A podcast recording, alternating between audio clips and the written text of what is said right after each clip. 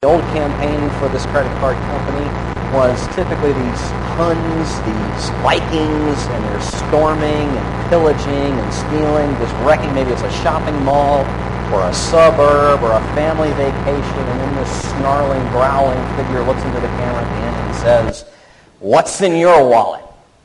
And I think the new version of this, it looks to be a uh, penny-pinching uh, father figure who is leading his kids and his, his uh, I guess it's his mom or his mother-in-law, I'm not sure who it is, onto a freight train. And they're talking about how this is really the way to travel. And then they, towards the end, they throw Mama from the train. And then she looks up into the camera and says, so, what's in your wallet? We're, uh, we're interested, Jesus is interested more in your heart than what's in your wallet. But that said, because he's so interested in your heart, we have to talk from time to time about what's in your wallet. Because the two are very closely connected. I have a, my favorite uncle has a great saying. You never really know someone till you cut a dollar with them. Sounds cynical, but it's true. That's where we find out what our priorities are, who our God is in all candor. Um, I, I, bring that up to you because we're going to be addressing that very topic this morning. Um, may the words of life, Jesus' words of life, soak through and be in his grace applied to every area of our lives. May it be. Let's prepare our hearts for worship. Please be seated.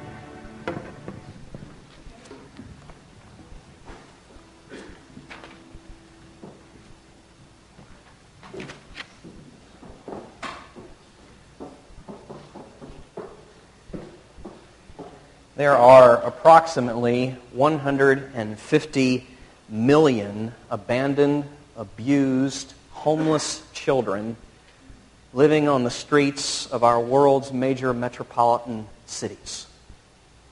150 million.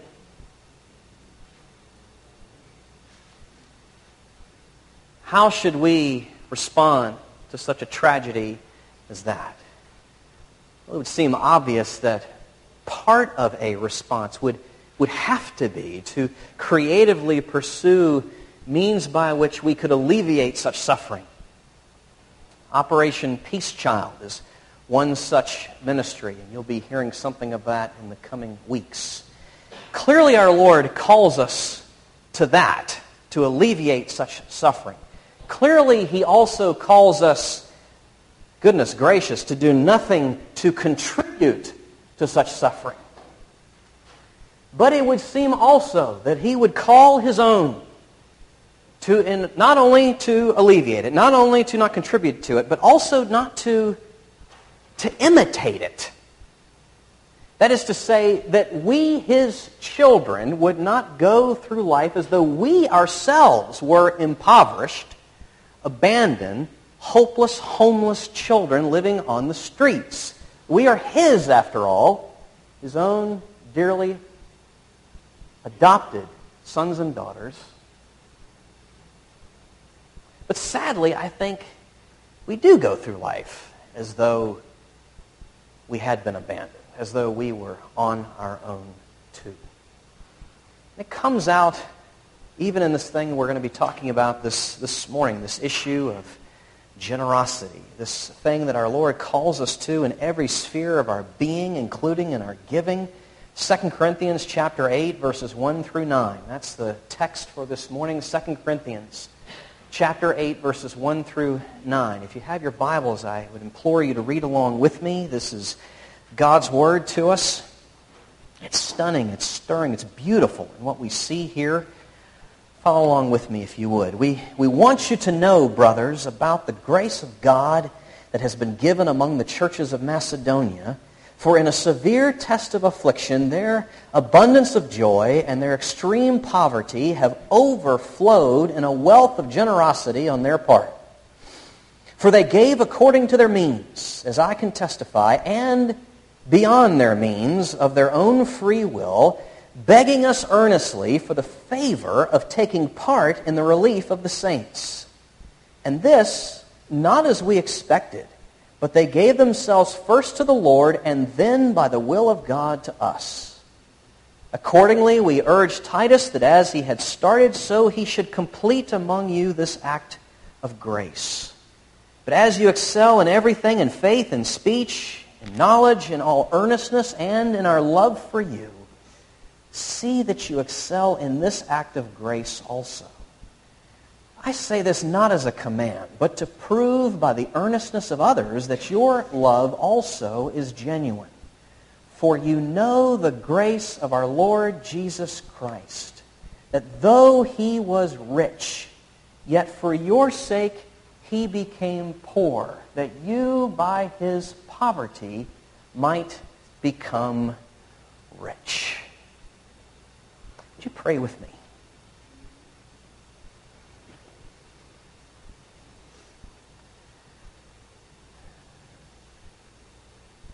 Lord, we bow before you now and we thank you for your word. In it are the, the very words of life.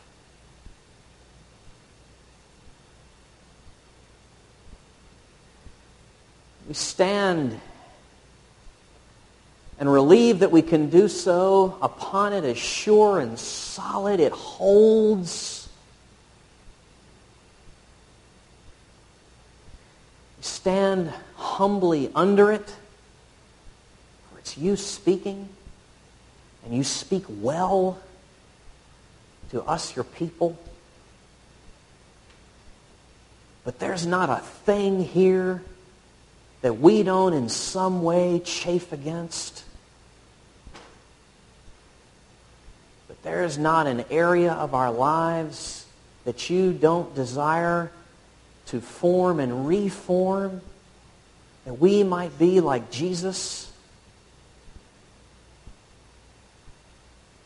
Lord, our little gods are many. The idols of our hearts, multitude. And we confess before you now that one of them is money in ways that we don't even know.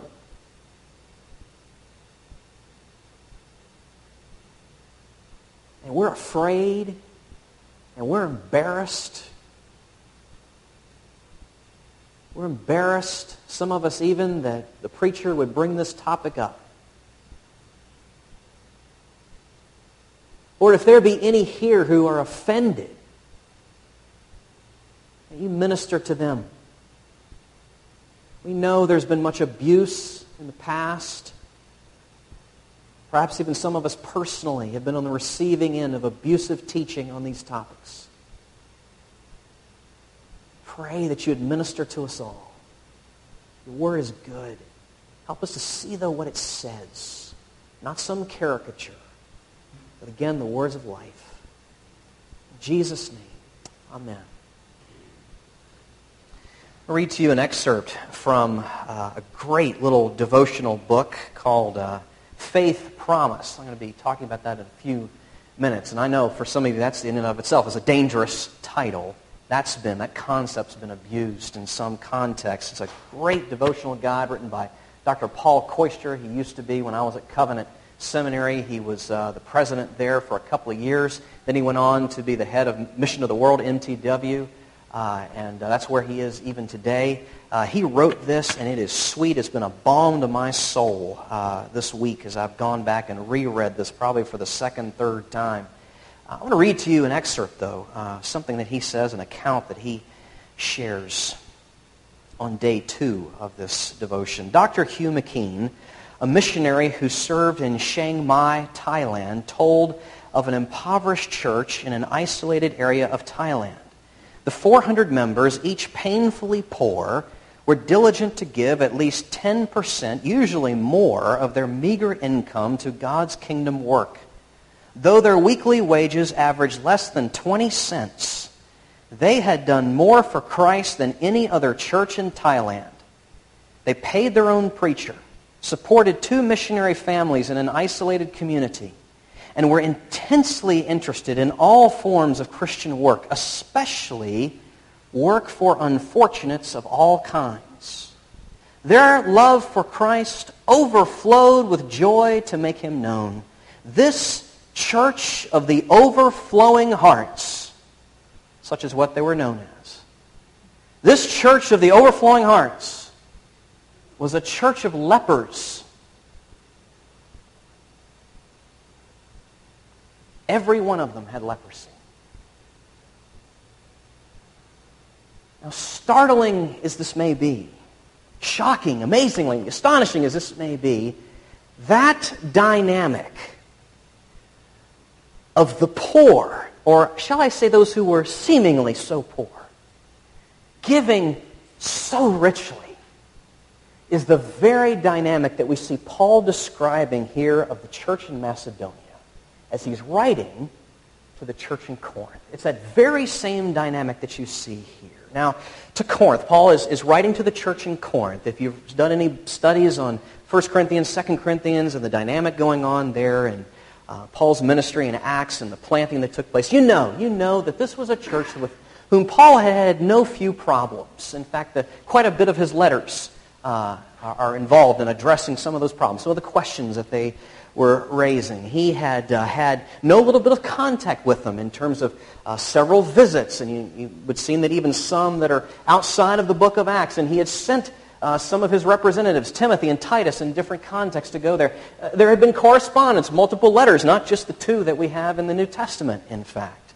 Uh, so there had been lots of contact between Paul and this church, and it would seem that finally, as we 1 Corinthians, the effect of his rebuke and a visit that took place after that had had its effect. He, he, um, by the time he gets to 2 Corinthians, this letter, chapter 7, at the close of it, it seems that light had finally broken through. God's grace had shown itself in the lives of these people. They had come to see the light. They had repented and turned and opened their arms to Paul and his ministry, really to Jesus and the gospel uh, once again such that after just talking about the grace of God in the lives of the church at Corinth, moving through chapter 7, he shifts then to say, let me tell you about the working of God's grace in the lives of these people at the church of Macedonia. Let that minister to your soul. Let it encourage you, my brothers and sisters in Corinth. And so we read in chapter 8, verse 1, we want you to know, brothers, about the grace of God that has been given among the churches of Macedonia. And then he goes on to unpack that. Now, I got to tell you, as, as I was looking at this text over the last several days, looking at this passage over the last several days, the, the question came to my mind. What would cause people so poor, who seemingly had so little, to give as though they were so rich, as though they had so much. And the only answer I can come up with is this. They knew themselves to, in fact, be rich. And that impelled them to give richly. What do we see? 2 Corinthians chapter 8, verse 9. It's the core of everything that we see here.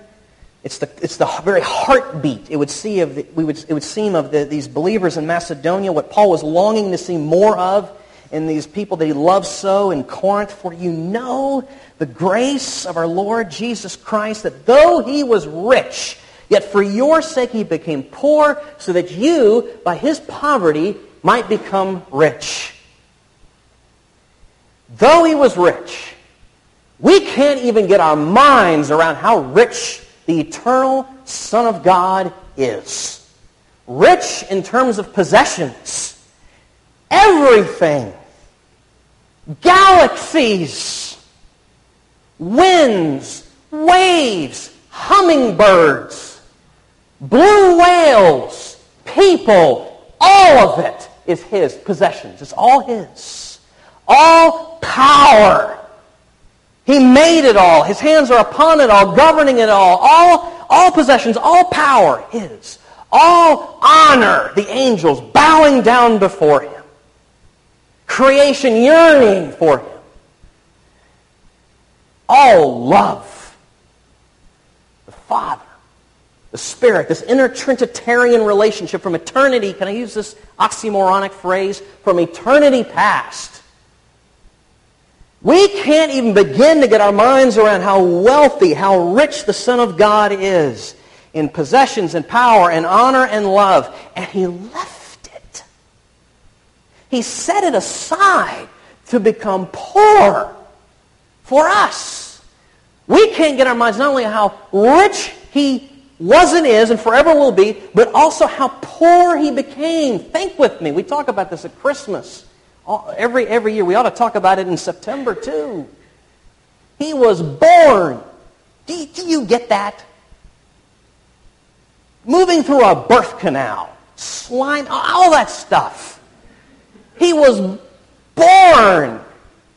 And in the most humble, abject, belittling of circumstances, going through the course of his days, buffeted by temptation, bruised by rejection, broken by a cross and death and being buried. Do you get that? I, I, don't. I mean, I do, you know what I mean? But to the depths of it, to the heights of it, to the widths and breadths, no, I don't. The heights from which he left, going to the depths to which he descended. Why? For these people, these Macedonians that Paul is describing here for their sake. And they got it. They, they, at least to a degree, they, they understood it. They knew that he did all that for them, that they might then become rich. Rich how? They understood, at least to some degree or another, at least some poor degree or another, that the, the hand of providence, the workings of salvation was for them. That they had a new status before God, righteous in his sight, forgiven, free, his.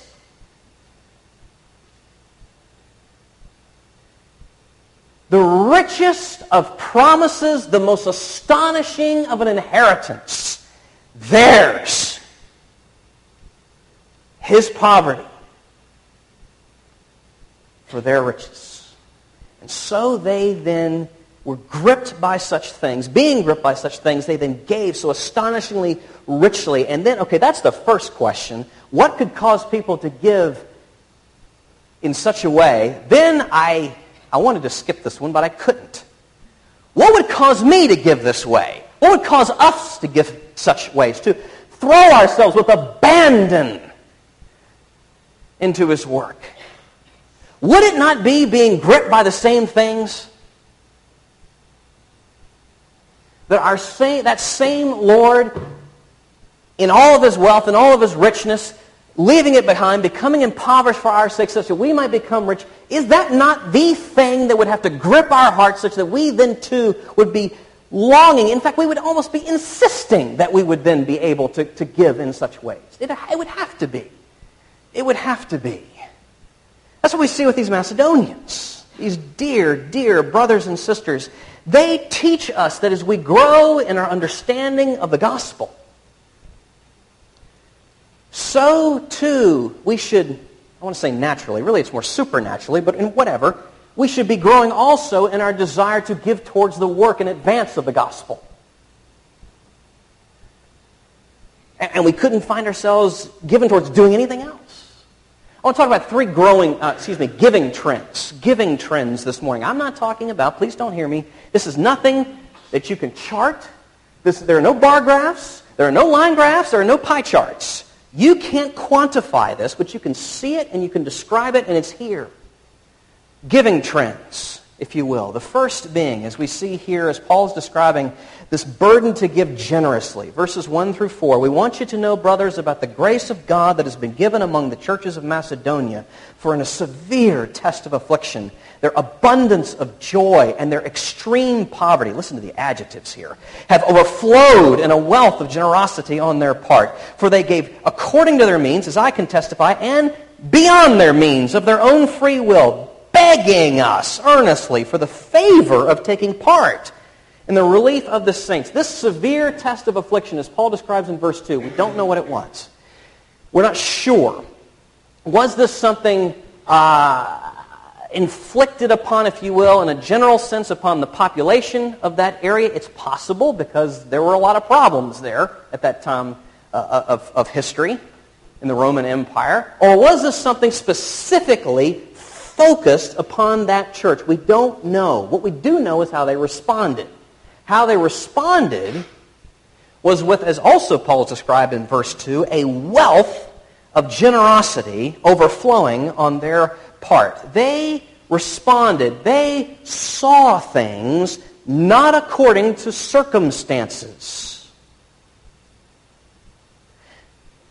You could almost, given the extreme poverty that Paul describes here, you could almost expect, and you kind of get a sense that maybe Paul was almost expecting this, because there seems to be a sense in which he was surprised, but pleasantly so.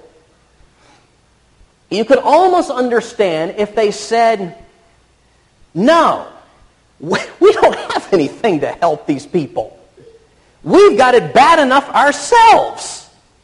Help me, help us. That's not what we see nor do we see them turning a, almost said a blind ear, a deaf ear, a blind eye, a deaf ear to the needs of these brothers and sisters. By the way, this collection, what's going on here, the dynamics, what you see here, this collection is, as Paul is planting churches and visiting churches during the course of his missionary journeys, he is making a collection among these predominantly Gentile churches to relieve the suffering going on back in Judea, in, the, in particularly the Jerusalem church, which of course is predominantly Jewish.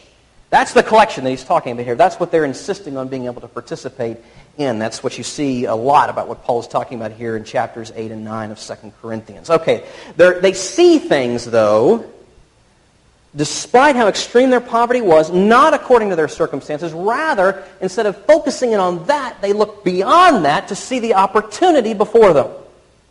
Not, not, not uh, there's not a nearsightedness here, I guess you could say. There's not a spiritual astigmatism with these people. They're seeing not circumstances, they're seeing opportunities. They're seeing opportunities to love God, to glorify Him, to manifest His wonderful name, to, to, to let His love for the lost be, and, and His own be shining forth. They see opportunities to, to serve Christ to join with him in the Great Commission. They see opportunities to show their love for Christ in, in real and tangible ways by loving his own, which of course he calls us to do. They saw opportunities to love one another, recognizing that they had been blessed richly and such that they then longed to be a blessing themselves, such that then it became the burden of their hearts. They longed to pursue this. They saw it as an opportunity, not a burden, earnestly begging, as you see here in verse 4, earnestly begging to have, an, to have a place in this offering. These Macedonians remind me of Reepicheep. You know Reepicheep? In C.S. Lewis' The Chronicles of Narnia. Reepicheep is this talking mouse. Eh, one to two feet high, ears like a rabbit, the heart of a lion. He knew no fear. Bold. His, his mind, his head full of battles and honor and strategies and all these things. He, he knew no fear. He was the epitome of courage, diving in to defend the honor of those whom he loved with wild abandon. Oh, that I had the heart of that mouse. That's what you see here. This church in Macedonia, this heart. This, this not, not this, can I just say, not this squeaking with fear. This little pip squeaking with fear is following our Lord, but rather this roaring, following a lion. Not, not a, a life not typified by hesitation, but rather longingly, insistently, boldly living, and then thus, as an extension of that, boldly giving because, recognizing how richly we've been blessed, how, how Christ has poured out this wealth of riches, deeper, wider, broader, more eternal than we can ever imagine. He's poured it out such that we would then be impelled to give and to give generously. That's the first giving trend. The second is this not just giving generously, but giving trustingly, emboldened by this one whom we love in our service to him, emboldened and thus in giving with faith. Verse 3 For they gave according to their means, as I can testify, and beyond their means of their own free will. They gauged how much they would give, not according to their possessions. That was not the primary factor in what they gave. They defied, they did not look merely at what they had. They defied all the practical wisdom, the practical wisdom, the sensible advice. They threw the damn calculator right out the window. And I use that word very seriously in this context. That was not a trivial slip. They threw it out the window. They gauged how they would give, not by their possessions, not by how much they had, and therefore their giving was not limited to what they had. They then gave beyond that. They were beholden not to fear and holding back, but rather to faith and giving forth. They gauged how much they would give, not by their possessions, not according to what they had, but according to God's promises and what He had, because this was not about what they could do, this is about what He could do. And such is what impelled and drove their giving. Knowing who He is and how He surely would provide for their needs as their Creator and their Redeemer and Sustainer knowing that he would enable them to be generous. Now think with me. He calls us to be generous. Now you, you, wouldn't, you wouldn't blush, you wouldn't blanch, you wouldn't turn a, an eye for a moment. You wouldn't blink if I said, God calls you to be humble. You'd say, yeah, I know that. But if I say God calls you to be generous, you're like, whoa. But it's the same thing. In every aspect of our Christian life, he always supplies what he demands. This is not an exception. There is no appendix here. There's, you have footnotes, but it's not related to that. He always supplies what he demands. He tells you to be gracious, humble, and forgiving. And then he makes you gracious, humble, and forgiving. So too does he enable his people to give generously, that they might, having been blessed, be a blessing to those around them. What in the world, how else can you interpret what Paul says in chapter 9, excuse me, yes, chapter 9, verses 8 through 11? Let me read this. And God is able to make all grace abound to you, so that having all sufficiency in all things at all times, you may abound in every good work. As it is written, he has distributed freely, he has given to the poor, his righteousness endures forever. He who supplies seed to the sower and bread for food will supply and multiply your seed for sowing and increase the harvest of your righteousness. What we need, what I need, what you need, what we need together as individuals and as a body is not a materialistic mindset where all we see is right before us. That's all we can see. What we need is a Macedonian mindset it sees beyond that. It sees way beyond that. A heart that's able to say, I'm giving, I'm enabled to give because he enables me to give. I'm able because he enables. That's true of every area of life, including, including this one. Now, I know this raises questions. Raises questions, not rages questions. Well, maybe it does that too. How much should I give? Hmm. I think a safe answer is more than you think. Because this is a matter of his desire to stretch our faith. Really. His desire is to stretch our faith. So it's quite likely how much he wants you to give is more than you think. That said, let me take a step back from that question. That's a bad question. It's a very self-centered, man-centered, what I can do kind of question. The question is, you don't want to ask, how much should I give? Because it sounds so much like what should I do, which sounds so much like what can I do, which really is a very short list. The issue is not what you can do, what you can give. The issue is what is God calling you to do? That's the issue. And again, in every area of life, no exceptions.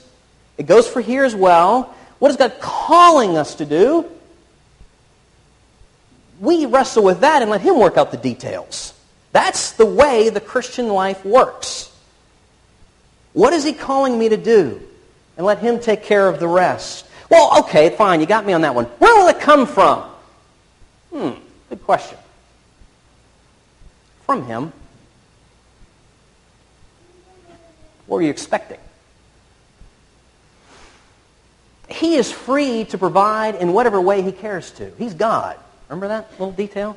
He's God. He is free to provide for us and enable us to give in whatever means he desires to do so. Some of us, even in this room, can speak to the ways in which, even in our poor attempts at trying to, to, to carry this out, he has provided for us in extraordinary fashions. A check at just the right time, for just the right amount, for just the right thing, and, or, or some gift that just comes right in, a, you know, tailor fit, quite literally, or some word of encouragement that just becomes a balm to the broken heart, just at the right time. Who was behind that?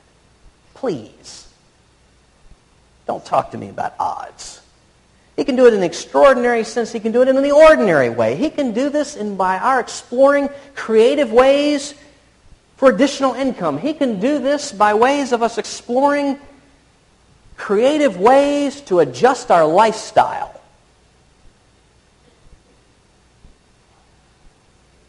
He can do it whatever way he sees fit. But he is delighted, delighted to enable his people to give and to give generously. But it seems so little. What I have is so little. What do I do with it? Well, you're right. It is in the grand scheme of things. And frankly, he doesn't need it. But he does promise us to, to, to, to, multiply it and bless it. And you don't know what he might choose to do through it. Another excerpt from this wonderful devotional. Uh, Amy Carmichael Amy Carmichael brings us out in a quotation from the wise and well-loved Robert Wilson of Keswick. He stopped near a stonebreaker who, squatting beside his pile of stones, was hammering steadily.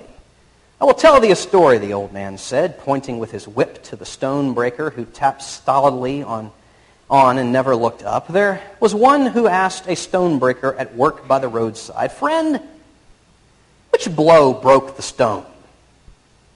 And the stonebreaker answered, the first one, the last one, and everyone in between. between. You don't know what he will choose, how he will choose to work through what little it is that we have. Uh, the point being that don't despair over however much or however little or what, what use it will be. Leave that to him. He and he alone is the one who can take the stony heart and break it and make it a heart of flesh. And he may even use and work through us to do so.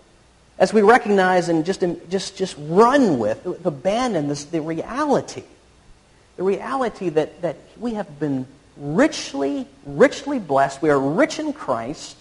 We are impelled and then freed to give generously and trustingly.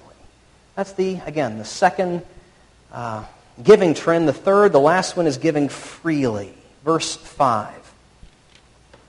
And this not as we expected, but they gave themselves first to the Lord, and then by the will of God to us. These Macedonians recognized, well, let me put it this way. They, they gave themselves, and because they had given of themselves first, they then gave all they had. They gave themselves, and because of that, they then gave all that they had. They recognized that they, in no way, could be described as owners, not of themselves. They knew themselves not to be their own. 1 Corinthians 6. 1 Corinthians 6, uh, verse 19. You are not your own, for you were bought with a price. They knew themselves, their very selves, not to be their own, to do with and to live how they wanted. And so therefore what they had was not their own to do with how they wanted. They knew themselves not to be owners, but to be stewards. They were His, and therefore all that they had was His. And they were not free to do with what was His as they wanted. Psalm 24. Psalm 24, verse 1. The earth is the Lord's, and the fullness thereof, the world, and those who dwell therein. Psalm 50, verse 10. For every beast of the forest is mine, the cattle on a thousand hills. I know all the birds of the hills, and all that moves in the field is mine. If I were hungry, I would not tell you, for the world and its fullness are mine. Recognizing these things, that they were not owners, but that they were stewards, freed these dear folks in the church of Macedonia to then give freely and to freely give. Now, we are not our own either. We've been bought with a price. The things we have are not our own either. The Bible says, God says, we are but stewards. Freed then to give, and to give freely. To give all. All of it, with nothing held back. The bit you put, I'll just use this as an example, the bit you put in the offering plate and the larger chunk that you hold back is all whose? His. It's all His. There's nothing that can be, when it comes right down to it, held back because it's already His. There are to be, to just bring in a discussion from astronomy for a moment, there are no Plutos.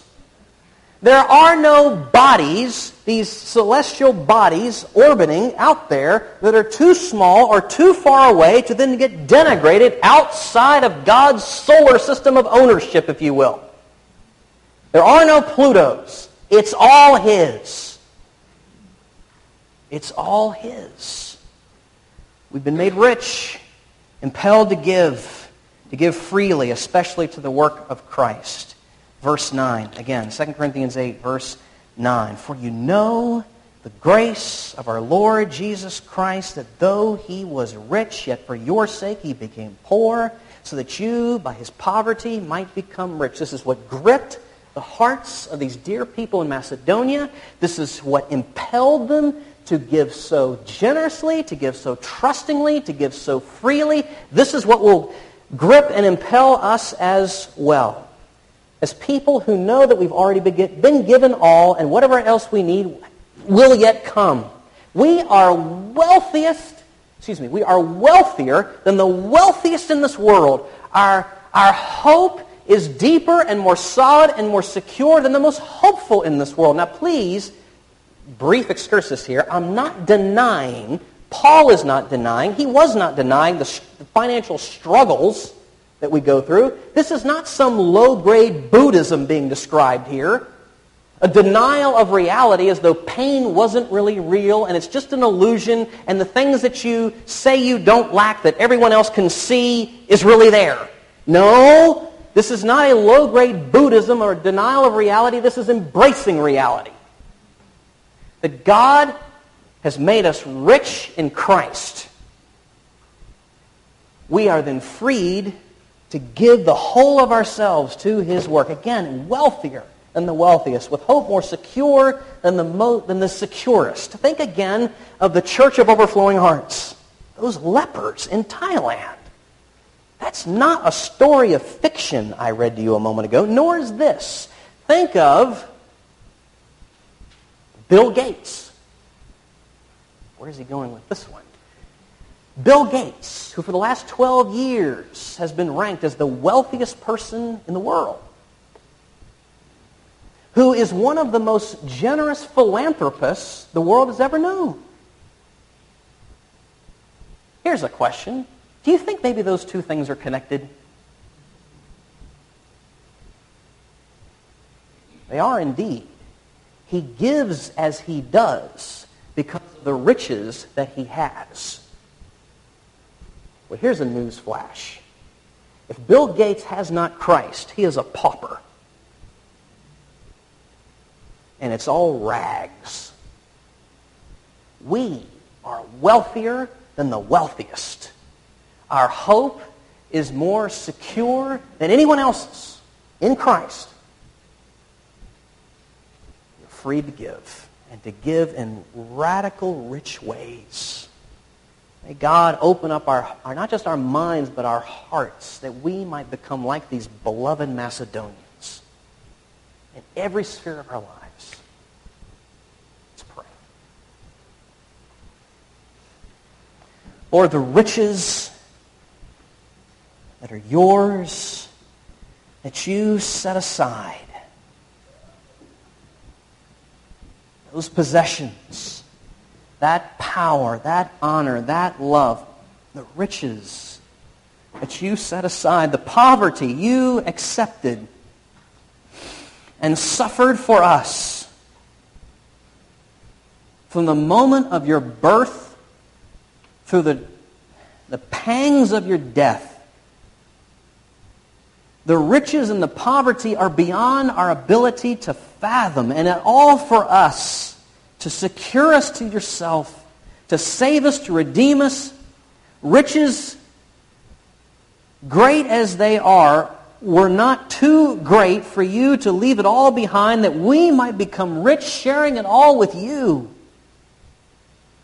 Riches higher and deeper and more secure, more lasting beyond our understanding, more deserving but not such that no response is in order. We ask that you would make us people bold and great in our giving, longing to discover, longing to pursue and seek out opportunities in which to enter. We thank you for even the, the ways this young church has been able to do that already. And we pray that you'd make it more so May the angels be amazed at your work within us, making us, because of a work of your grace in our hearts, like these dear Macedonians. May the angels be amazed. May the world be drawn by the stories of such love, and may you be pleased.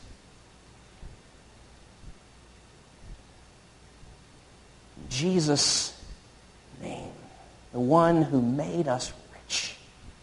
In his name we pray. Amen. As the ushers now come to walk us through this time of offering and giving, let us give with glad, glad hearts.